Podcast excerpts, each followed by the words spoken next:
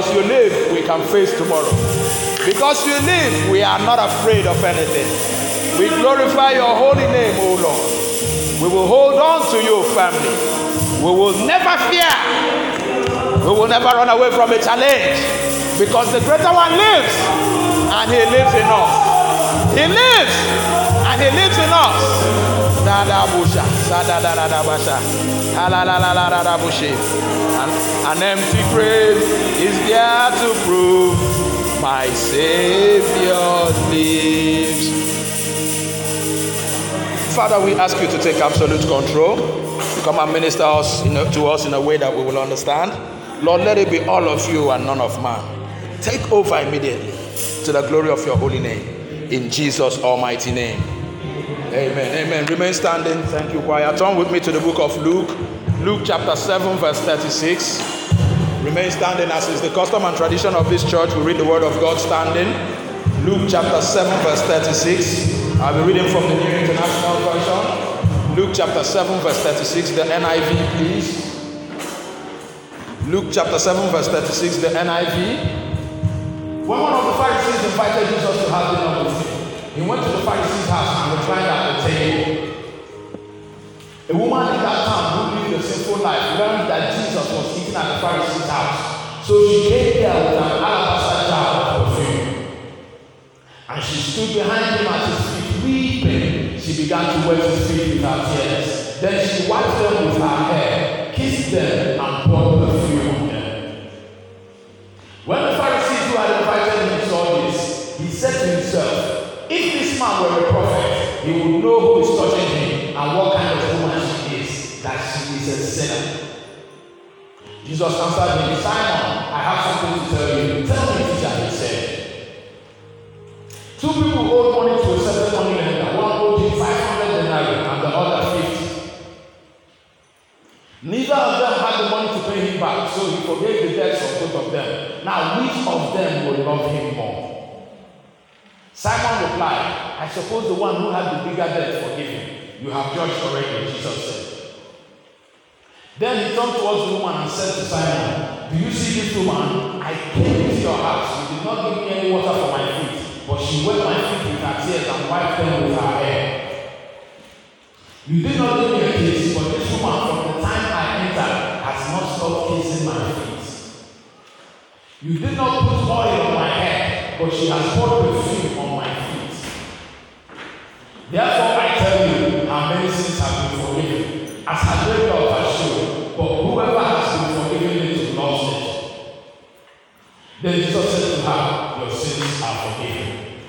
On your way to your feet, tell your neighbor, to whom much is given, much is expected. To whom much is given, much is expected. You may be seated in the house of the Lord. To whom much is given, much is expected. And to whom much has been forgiven, that person much has been given. It depends on how you value yourself, how you value your salvation. That is when you realize how much you have been given. Bible tells us that for God so loved the world that he gave his only begotten son. It's not as if he had three sons or ten sons. He gave his only, that only one he had, his only begotten son, that whosoever believeth in him will not perish, but have everlasting life. Just to save anyone who believes in him, he sacrificed his only begotten son. Romans 5 8 tells me that while we were yet sinners, Christ died for us. While we were yet sinners, Christ died for us. He died for you, He died for me.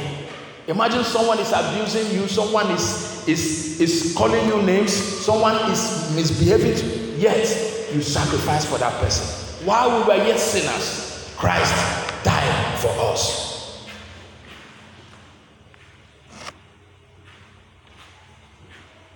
That is the sacrifice. To whom much is given, much is expected. God gave his all for each and every one of us. His only begotten Son Therefore, so much is expected from us. I am an example of someone who believes that God gave me much more than I deserve. Much more than I deserve. He saved me from the miry clay. He set my foot on solid ground. Greater love has this than no one, that he laid down his life for his friends. And that's what God did for you and I. To whom, to me, whom much has been given. Many wonder why I give my all in the service of this church.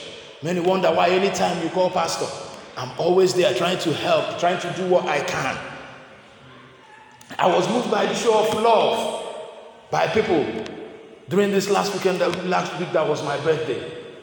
As I was reading through some of the cards, I felt like, in fact, when I was walking out that Sunday and that I was crying, I never have believed that at least people appreciate the little I am doing.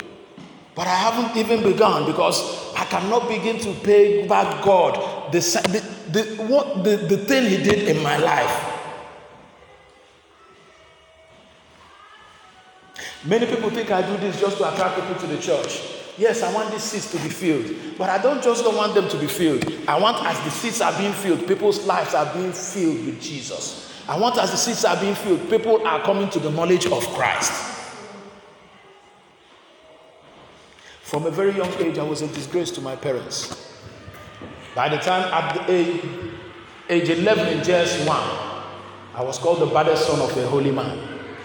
My father was the district representative of Assemblies of God over the district at that time. But I was very rascally, I was very stubborn. I was doing what they said no one should do. Because of that, I went to three secondary schools. At this one, they'll be fed off with you, and you have to leave. Before I even joined the university, I'd already decided I would join the Black Axe. My first month in the university, I took the form. On my way to the initiation, the person that was taking me to initiation, my childhood friend, in fact, my name is John, I was named after his father. He was killed that day. But I didn't hear. But my Bible tells me in Psalms 14, 16, 4, troubles multiply for those who chase after other gods. I will not take part in their sacrifices of blood or even speak the names of their gods. Coming from my upbringing in the Assemblies of God Church, the things I saw inside the black house, I realized this was idolatry. We would gather and in the name of another God. I wasn't comfortable with this.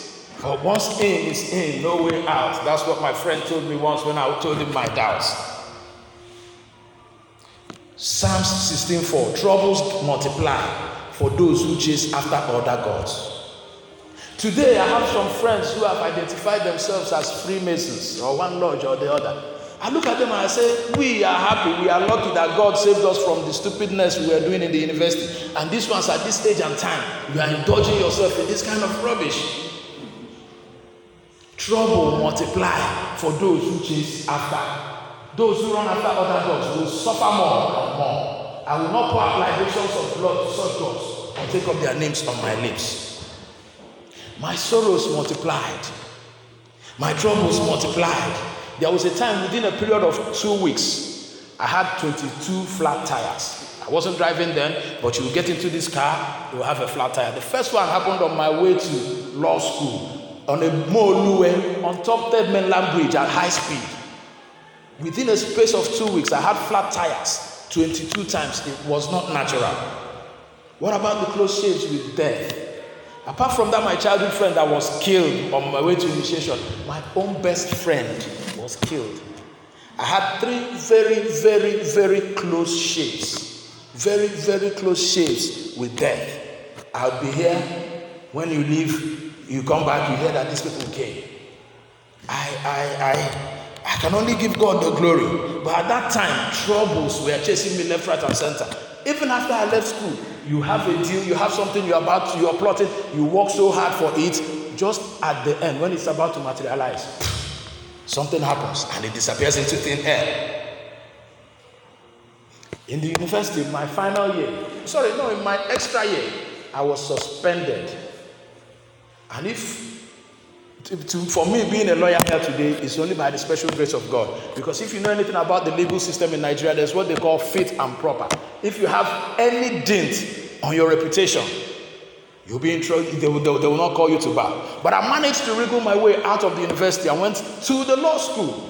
But while at the law school, somebody I call my own brother in the same brotherhood then went to the university and told them, Look, you freed Macho, you did not free me.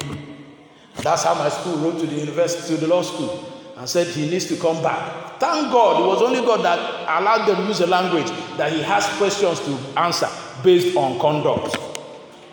So I went back. And by the grace of God, through prayer, through everything, I was able to clear myself and return to law school the following year. But that's how the enemy wanted to destroy my life. And that's how the enemy wanted to ruin me. But in my test, I didn't know that God was giving me a testimony. In my mess, I didn't know that God was giving me a message. That thing today that you call a test, that thing you think that is making you go bonkers, may God give you a testimony from it in the name of Jesus. In that deep mess you are in, there is a message for you, for you in the name of Jesus. Amen. Yes, it's a common saying that behind every successful man, there is a good wife. Yes, I am blessed. You all know that. But behind every successful case of an errant child that turns to Christ, there are praying parents. That's why in Streams of Joy Worldwide, we are particular with our children. That's why we pray always for our children. That's why we teach good things about our children. And that's why sometime later you hear in the announcements, we are organizing Parents Pray 2021. Parents have to gather and pray. Because if my parents didn't gather and pray for me, I wouldn't be here today. I would have been long dead and buried. Better people than me were killed. Better people than me are running out, are running around mad. In fact, sincerely, I believe it's not written in the Bible. Let me not claim what I don't know. But I believe Apostle Paul, when he was still Saul, he had a praying mother somewhere crying, seeing all the rubbish that was going on and calling on God. God, God, don't let my son go to ruin. As a parent, you need not. My mother calls me Bobeligwe. She still calls me that till today. Bobeligwe, how do I put it in English? Bobeligwe means heavenly, heavenly guy, or something like that. And she kept praying. She kept praying. My dad was the disciplinarian. If I commit, he will be the one to handle me. But my mom kept praying and kept praying, and she never gave up on me. Parents, I ask you today, keep praying without ceasing for your children. Never give up on your children. If you're a parent here or a would be parent, no matter what, when you see things going wrong in your child, it's especially in the society we are in that you cannot discipline them the way we are disciplined. Discipline them on your knees. Keep praying for them. I decree over the life of everyone under the sound of my voice, may your children's life never cause you to cry in the name of Jesus. Children's life never bring you disgrace in the name of Jesus. May your children's lifestyle never put you to shame in the name of Jesus. No matter the life you lived in the past, your children will not make mistakes you made in the name of Jesus. Never will it be said that the parents have eaten sour grapes and the children's teeth are set on edge. That is not your portion in the name of Jesus. And that's how I continued in this rascally lifestyle. After SS3, in, sometime in 1993, the first time I went to cell, we just committed a little thing and the police arrested us. My dad came there, he looked at me, he didn't say a word, he turned around and left. My mom was the one that came and started crying, started crying, started crying, and started running around. And that's how I was able to at least come out that the following day or two days later. But it wasn't even that. We delved into alcoholism at that age. We were we thought we were being sharp. We thought we were being guys. We were drinking. If you come to my university that time, others will be in class. Because God blessed me with little knowledge. I prefer to be up gate, hanging with my guys, drinking all the time. And like I said, troubles multiply for those who chase other gods. I was chasing alcoholism. I spent a course of five years. I had an extra year in, uh, in, in my university, Abia State University. But despite that, till today, I don't have the first degree certificate. Now you ask me what happened. The very day I collected my certificate, the very day I collected my certificate, six years of hard labor. We took it from the admin block. We went up gate to drink happily. My friend that drove us there, we took the certificate and kept it in his car. I said, keep it there. We were sat just next to the car drinking. What happened? We finished drinking and went home. I got to the house. I said, okay, I'm going. Where's my certificate? Till this very day. The certificate disappeared into thin air. But we have a God who never fails. And a God who says, For your shame, I will give you double. That certificate, I'm still working about with a statement of results now, but that certificate that was lost, God has returned it. I have two UK master's degrees now, and I'm chasing my PhD. Parents, keep praying for your children. Because if my parents had given up on me, maybe all these testimonies now wouldn't be here. I pray, may God lift you from that situation that has brought you shame in the name of Jesus. Amen. And that's how I managed. I was doing my charge and bell in Abuja, and I managed to get raised up in the little now as an Igbo man to get married. And then I got married, and I stayed faithful to my marital vows. We came to the UK in 2009 for the first time in Aberdeen. I finished my master's, and then we moved to Manchester, I started seeing little money. I started being able to travel. And then when I started being able to travel, I started doing stupid things on my journeys. I started having multiple side chicks. That's what they call them now. And I thought I was being smart. I love my wife so much. I love her so much, you all know too. And I thought I was being smart. I would use protection. Sometimes I use two or even three. Because that time, when you're already off the route, is it not a shower? Which one? You will buy. At the time, I said, okay, look, you have to be honorable. You have to. In fact, why are you being so silly? Why are you being so useless? You have to have levels. Okay, don't buy again. Let it be the one you talk and the one you chase for yourself. You see, sometimes when we do some things, you think the enemy tries to tell you you're being smart, you're within line. The enemy tries to, ah, what's that word? Tries to justify it to you.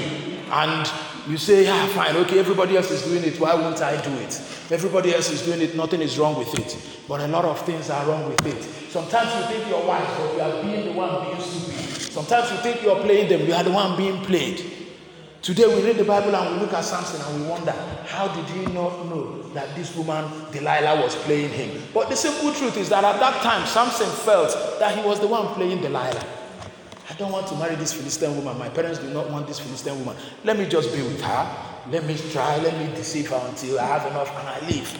And as he thought he was the one fooling her, fooling her, not knowing that he was being the one fooled, at the end it cost him his head. And that's how the enemy comes to us. He makes us think we are being smart. It makes us think nothing can happen. And then at the end, we bear the consequences. And so, I continue this useless lifestyle. I'll travel home, and social media made things very easy for people these days. I feel oh, in our days we had to get liver now. Sometimes we go and drink before we can say hi to a babe. But this time now, you'll be sitting next to someone you don't know they are chatting on WhatsApp, they are communicating. So you think a father will think her daughter is his daughter is with him there. He doesn't know his daughter, his son is far away chatting. It wasn't so in our days. But that time around that 2011, 2012, I was good. Social media, once they see you on Facebook, you snap one picture, you are abroad. When you return to Nigeria, now then they rush you now. And so it was, it was, it was, it was that bad until one fateful day. I had been to Swaziland with a friend of mine on business. I spent about a month there. The business not even get ahead. And then I spent about a month there. He himself was married too, but we were two useless married men. And then I came back to, the, to Manchester that time. And then it began to dawn on me. Yes, you think you're wise. You think you have been using protection. But remember, you have a sore in your teeth. And then I went online and checked the ways of HIV infection. And then I discovered that if you have a sore in your mouth and you kiss someone who is infected, that you can be transmitted. And then I further went online. Google is your friend, but it's a bad friend. I went online and then I checked signs of early HIV infection. And believe me, brethren, I saw at least 70% of them in my life.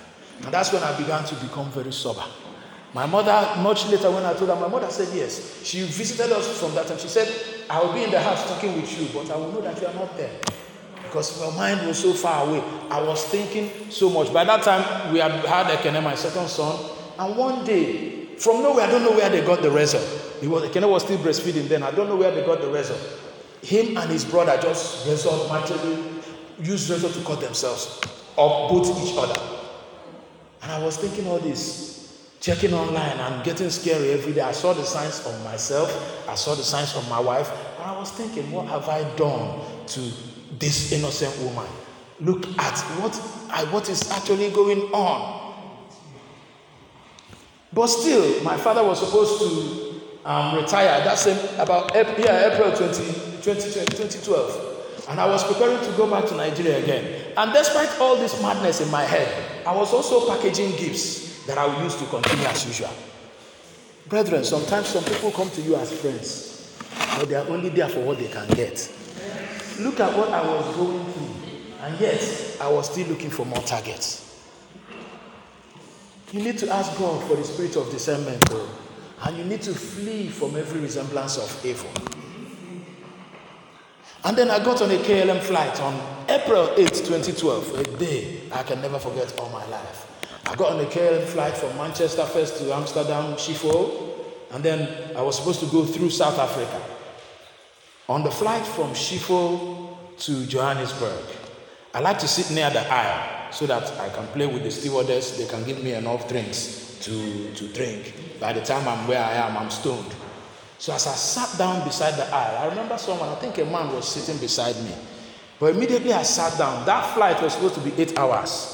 But to me, it was eight minutes because as I sat down, God just began to replay the video of my life, began to show me my uselessness, began to show me how I had, through my careless living, wrecked my life, wrecked my family, brought a shameful, painful death to my wife and to my children. Things they did not deserve how I was going to die a very shameful and very painful death. And at that moment, I cried. I said, Father, give me one last chance. If you give me one last chance, I will never, ever, if I touch another woman, kill me. Father, give me one. I didn't ask him for another chance because in the days past, he had given me many other chances. And I knew that if I ask for another chance and he gives me another chance, I will still come back again for another chance. So I said, Father, give me one final chance. I will never ever do it again. And brethren, by the special grace of God, I got back to Nigeria and I told my parents they were overjoyed. They were overjoyed. And I began to pray. For me, then, I was content. If that final chance means surviving, my, my family being healed, and me bearing the scourge, the sickness, the everything, I was fine. But Father, save my family. Just give me one final chance. But we have a God who is the good God. We have a Father who is a forgiving Father. We have a Father who is a very kind Father. And I kept praying during that period, before even before my father's, because I came about two weeks before the retirement ceremony. Every day, I almost memorized the whole psalm. I was praying, I was reading the Bible. And then one day, just when I was about to come home, early in the morning, around 5.36 i was in my sister's house in abuja. I saw a plain sheet written on, in front of me negative.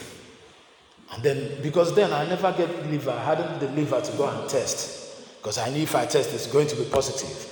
But that morning i saw it as just that period early in the morning when you're between consciousness and sleep. I just saw it written negative in capital letters. And then i jumped off i told my sister i'm going for that test I, am going for that test. And I quickly ran off to the lab. I couldn't wait for the labs to open. I quickly ran off to the lab, did the test. They say, come back in 30 minutes. I went back to my sister's house. and started praying again, praying, thanking God.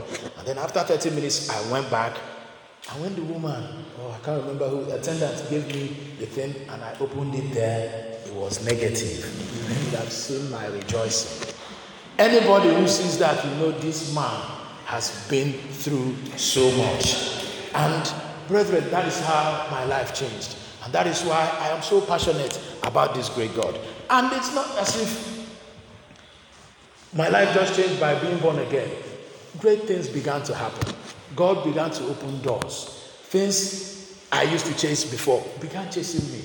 It took a period of time, it wasn't immediate. I'm not the kind of pastor that will come and tell you, yeah, immediately you're born again, everything is rosy. You will still face challenges. And it's not even as if it's immediate. Over a period of, it was close to a year or two. In fact, actually, when we came back to Nigeria, after praying, things were just going gradually. Then one night, I heard God tell me, I will return the years the locust has eaten.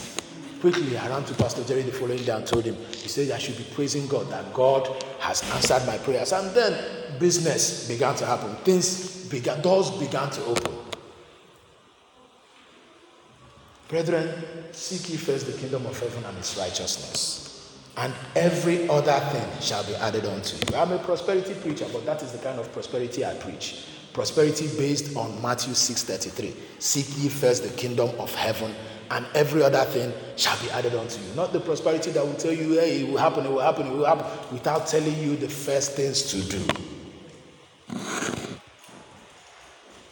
And His grace began to become made to be made manifest in my life. I used to have what I call near success syndrome. When at the deal one mature, when the deal is about to set, something happens, and it's force of. But no, God has been so gracious. I still stand firm to say that I do not have a better yesterday. Things are moving from glory to glory. But the way God deals with us is very funny. Before I left Nigeria that time, I went to there's what we call a prayer union, scripture union camp of faith in Okigwe. I went there to pray. My family were still in Manchester that time. I was in Nigeria and I was born again. And the night I was born again, as I slept, I saw a dream that I knew, yes, God has called me to serve Him. But I didn't know where He wanted me to serve. Anywhere, somebody who was begging Him to heal me that time. Even if He said, Go and serve in your village, I will go. So I went to Scripture Union Camp of Faith. I took three days off. On the second day, I was praying. I was, it wasn't a dream, I was on my feet. And I saw a multitude of white men streaming to hell. The next instance, I saw a multitude of Arab immigrants streaming to hell. That's when I realized God wanted me to serve in the UK. But my visa had a few weeks to a few months to expire. And so I came back to the UK. I did every giri giri I could.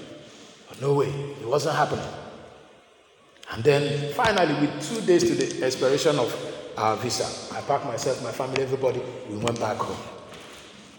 I didn't know God had a special plan for me. I didn't know God wanted me to go home to prepare me to come back.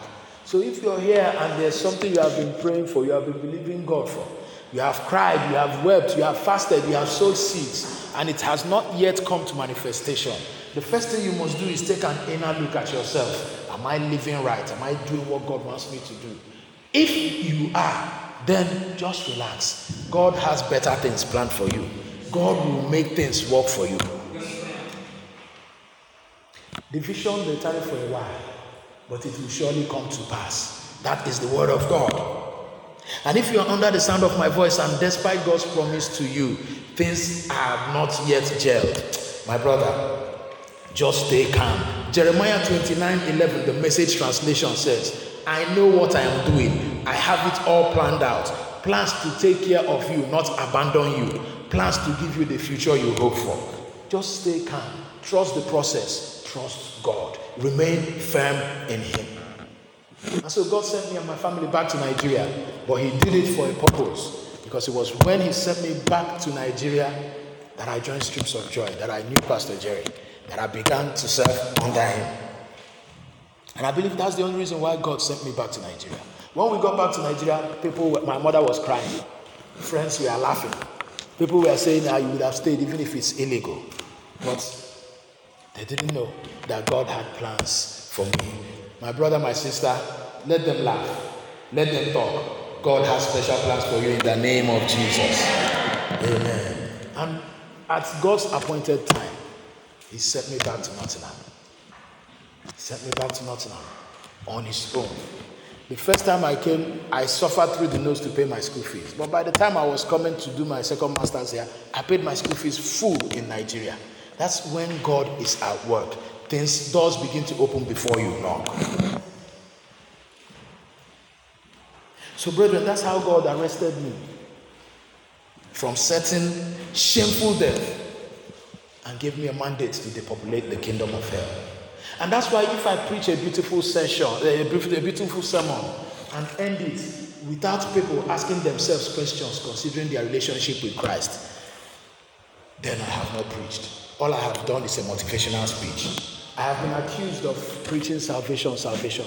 But I calculated it. The person that told me this, I said, what I do is preach for a while, and then the last five minutes, I use it to ask us to consider that if we consider these things, it will happen this way. I know many who have stopped coming to church because they say my sermons make them uncomfortable. But I'd rather make you uncomfortable for you to make heaven than make you comfortable and relax, and then at the end of the day, you won't meet God. I'll make you uncomfortable so you stay, sit on your toes. So that that day when we jam over there, you say, Thank you, Pastor. I can't change. I see a world dying and I have to do my best. I won't sugarcoat the gospel because I want to jump pack this arena. 1 Corinthians 1:18 says, For the preaching of the cross is to them that perish foolishness. But unto us who are saved, it is the power of God. I want to make heaven. and I want to make sure that everyone in Streams of Joy Nottingham will be with me on that day in heaven.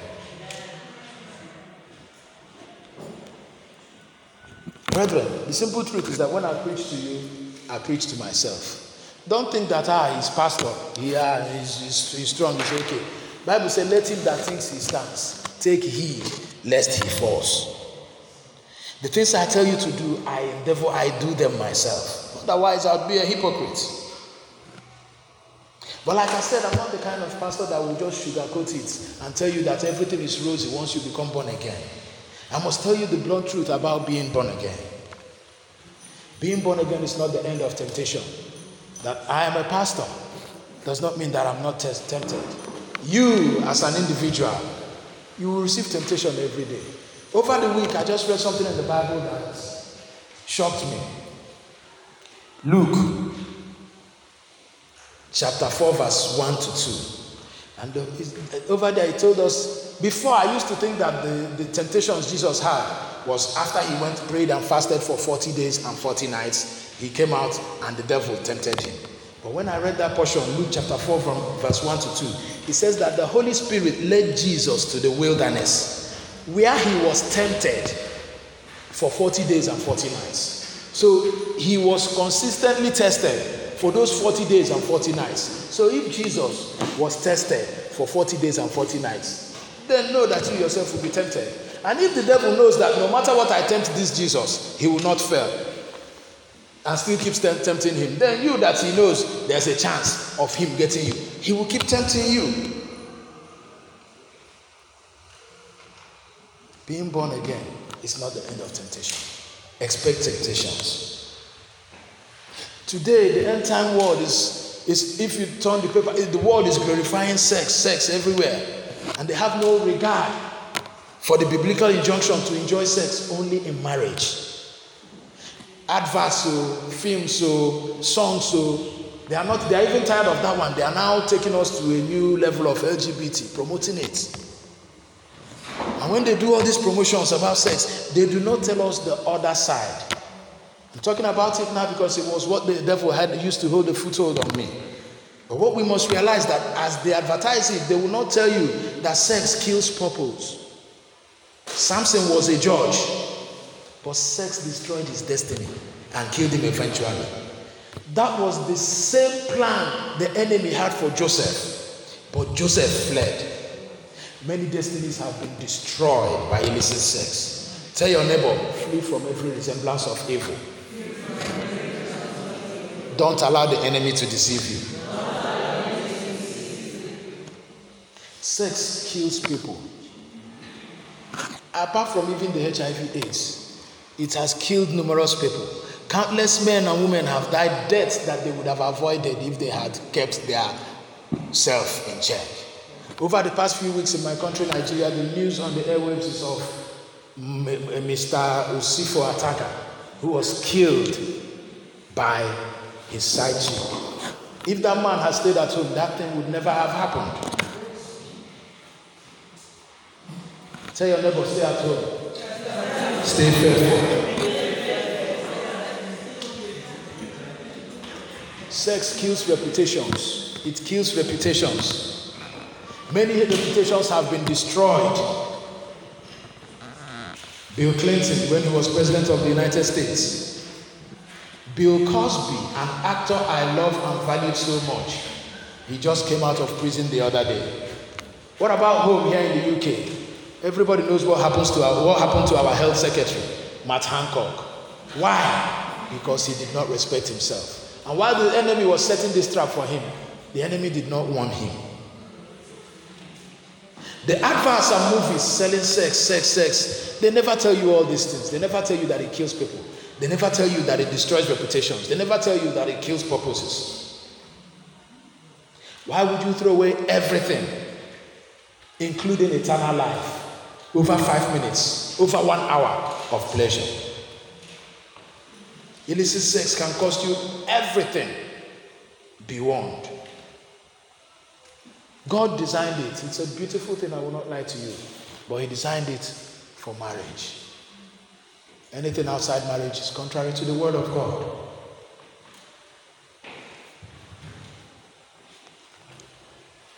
Another blunt truth about being born again it's not the end of mistakes. That you are born again, it doesn't mean that you will not make mistakes. James chapter 3, verse 2 says, For we all stumble in many things. For we all stumble in many things. Recently, in the case of a visa application I was making for one of my players, I said something that was not absolutely the truth. I made a mistake, I lied. This was about two years ago. And then I prayed to God for forgiveness. But this thing kept weighing on my mind, kept weighing on my mind. I didn't know that God had already forgiven me. We all make mistakes, but when you make a mistake, pray to God, God will forgive you. I didn't know that God had forgiven me until one day I was in the bathroom, I was showering, and I remembered it again. The enemy used it to flog me mercilessly that period. I remembered it again and I said, God, please forgive me. He said, For what? I said, For that thing. He told me, I don't remember it. So when you make a mistake, immediately ask God for forgiveness. And after that forgiveness, tell yourself to move on. Tell your neighbor, we move. We move. Being born again is not the absence of challenges. Second Corinthians chapter 4, verse 8, the New Living Translation, it says, We are pressed on every side by troubles, but we are not crushed. We are perplexed, but not driven to despair. We are hunted down but never abandoned by God. We get knocked down, but we are not destroyed. As a Christian, do not think that as you are born again, that is the absence of challenges. The enemy will chase you left, right, and center. We are pressed on every side by troubles, but we are not crushed. My Bible tells me that many are the afflictions of the righteous, but the Lord God delivered them from them all. And let me shock your theology a little. Last year during the COVID, we were all sat at home doing nothing, no exercise. May 20, 2020, sorry, in particular, I was diagnosed with diabetes. And this is something my mother has suffered for close to 30 years. For all my adult life, I remember my mother going through this. Initially, it was a shock to me but I looked at it, I said, God that saved me from HIV, He must save me from this one. The enemy came with his lies. I said, Me. Every day I'm on the fire altar. One day must be mine. No? God must answer me. The enemy tried to get me depressed. I told him, You are joking. I will keep praying. I started taking my medication, but at the time, I felt led to drop this medication. I dropped it, it's been one year now. I'm still praying, I'm still believing. I know that God saved me from a greater one, and He will save me. I know that I cannot be here preaching what God cannot do does not exist. And there's something in my life that He cannot do. I cannot be saying what God cannot do does not exist, and something exists in me that, that He cannot do. It's impossible. And so I soldier on. And one verse that gives me joy in the Bible, 2 Corinthians 4:17. 2 Corinthians 4:17, please quickly. Give me the just give me a couple of versions. 2 Corinthians 4:17. It says, For our light affliction, our light and momentary troubles, he called it light affliction, light and momentary troubles are achieving for us an eternal glory that far outweighs them all. So, whatever you're going through now, consider it. These hard times are small potatoes compared to the coming good times. The lavish celebration prepared for us. Our light afflictions, God has called it light afflictions. So, whatever it is you're going through, and you are crying, How can I, as a child of God, be going through this? Just stay calm. Just consider it as a light affliction. Just realize that the greater one lives in you. And just realize that your God, bigger, greater is He that is in you than He that is in the world. I remember the story of Job in the Bible. By the time Job was going through these things, you can imagine what was going on in his mind. And what was the target? What was the enemy's target in giving Job these issues? The enemy just wanted Job to give away his salvation. And so, whatever it is you are going through today, realize that the devil is just trying to use it to chase you away from your salvation. And why does he want to chase you away from his salvation? So that you will suffer with him in hell. Because he knows if you hold firm to this salvation, you will live in eternal glory. These hard times are small potatoes compared to the coming good times. And those coming good times are here on earth too. Oh. The Lord will give you victory over that challenge in the name of Jesus the lavish celebration prepared for us. So, brethren, whatever it is, persevere. You will prevail and recover all in the name of Jesus. Amen. Amen. Amen. I remember a story in the Bible when the rich man gave his people a, uh, traveled and gave his servants some money. The Bible tells me that after a long time, the master returned. Many people are saying, since I was a child, they're saying Christ is coming, Christ is coming. But one thing you must know after a long time, the master must return. And the master has returned to some people are even earlier. When someone dies today, his own master has returned. And no one for certain, even as my wife will tell you, I say it all the while, I'm not afraid of death. Because I think I'm confident I know where I'm going. But even at that, after a long time, the master will come back. And when the master comes back, what will he tell you? Thou good and faithful servant. That's what the master told the one that he gave ten that multiplied. Thou good and faithful servant. Enjoy. Or will the master tell you, Go behind me, I do not know you? First Thessalonians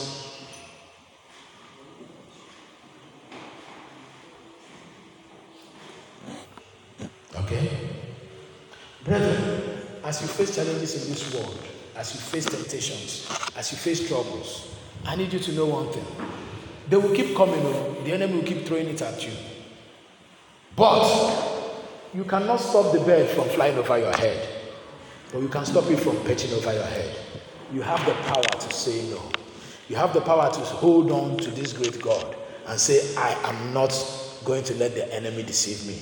Bible tells me, for we are not unaware of the devices of the enemy.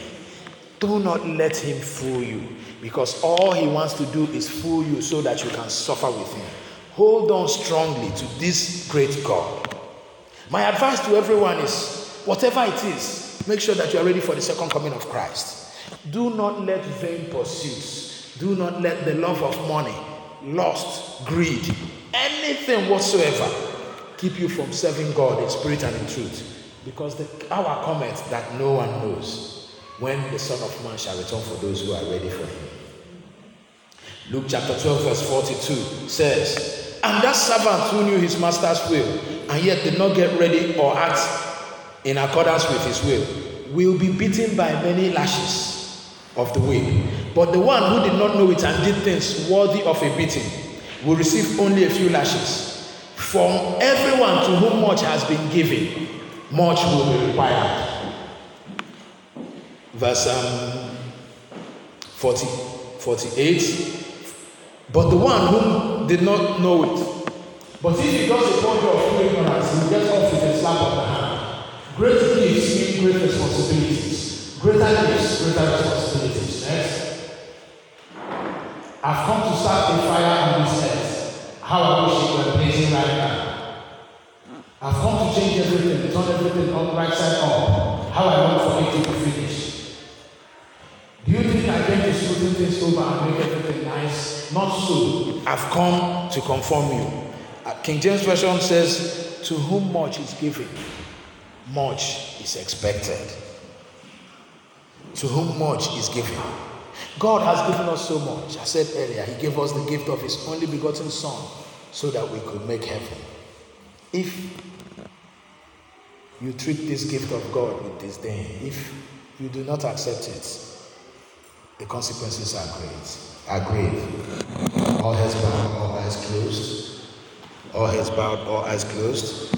If you are here today and you are not born again, or have been born again previously, but for some time now you, you realize that you have not been entirely faithful to this great God, faithful to Him in your conduct, then let me ask you one simple question Where do you want to spend eternity? Eternity is not a hundred years, it's not a thousand years. Eternity is forever and ever.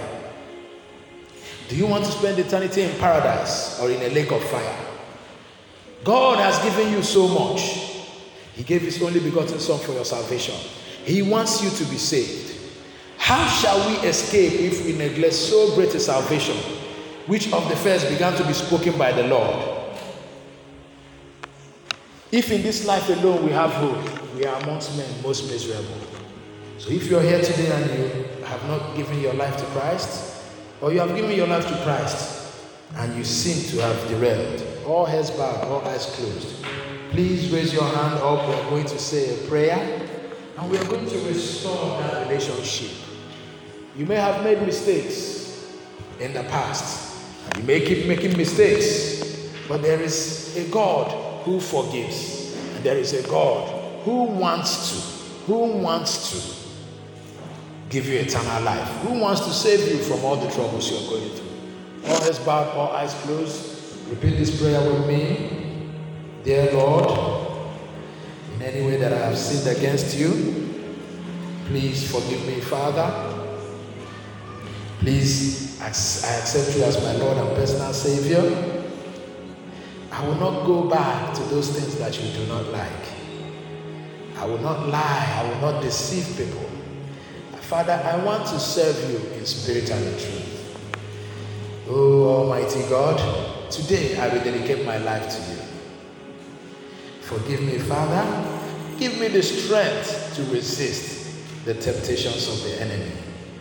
Give me the grace to overcome the challenges of the enemy. I thank you, awesome God, for all that you have done in my life. In Jesus' almighty name. Amen. If you have said this prayer, then know that you have given your life to Christ. The Almighty God will give you the strength to lead right. And it is not a thing to be ashamed of.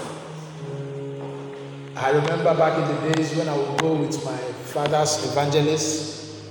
Every Sunday they do altar call. Repent, repent. The, the, the pastor's son will raise up his hand and come out.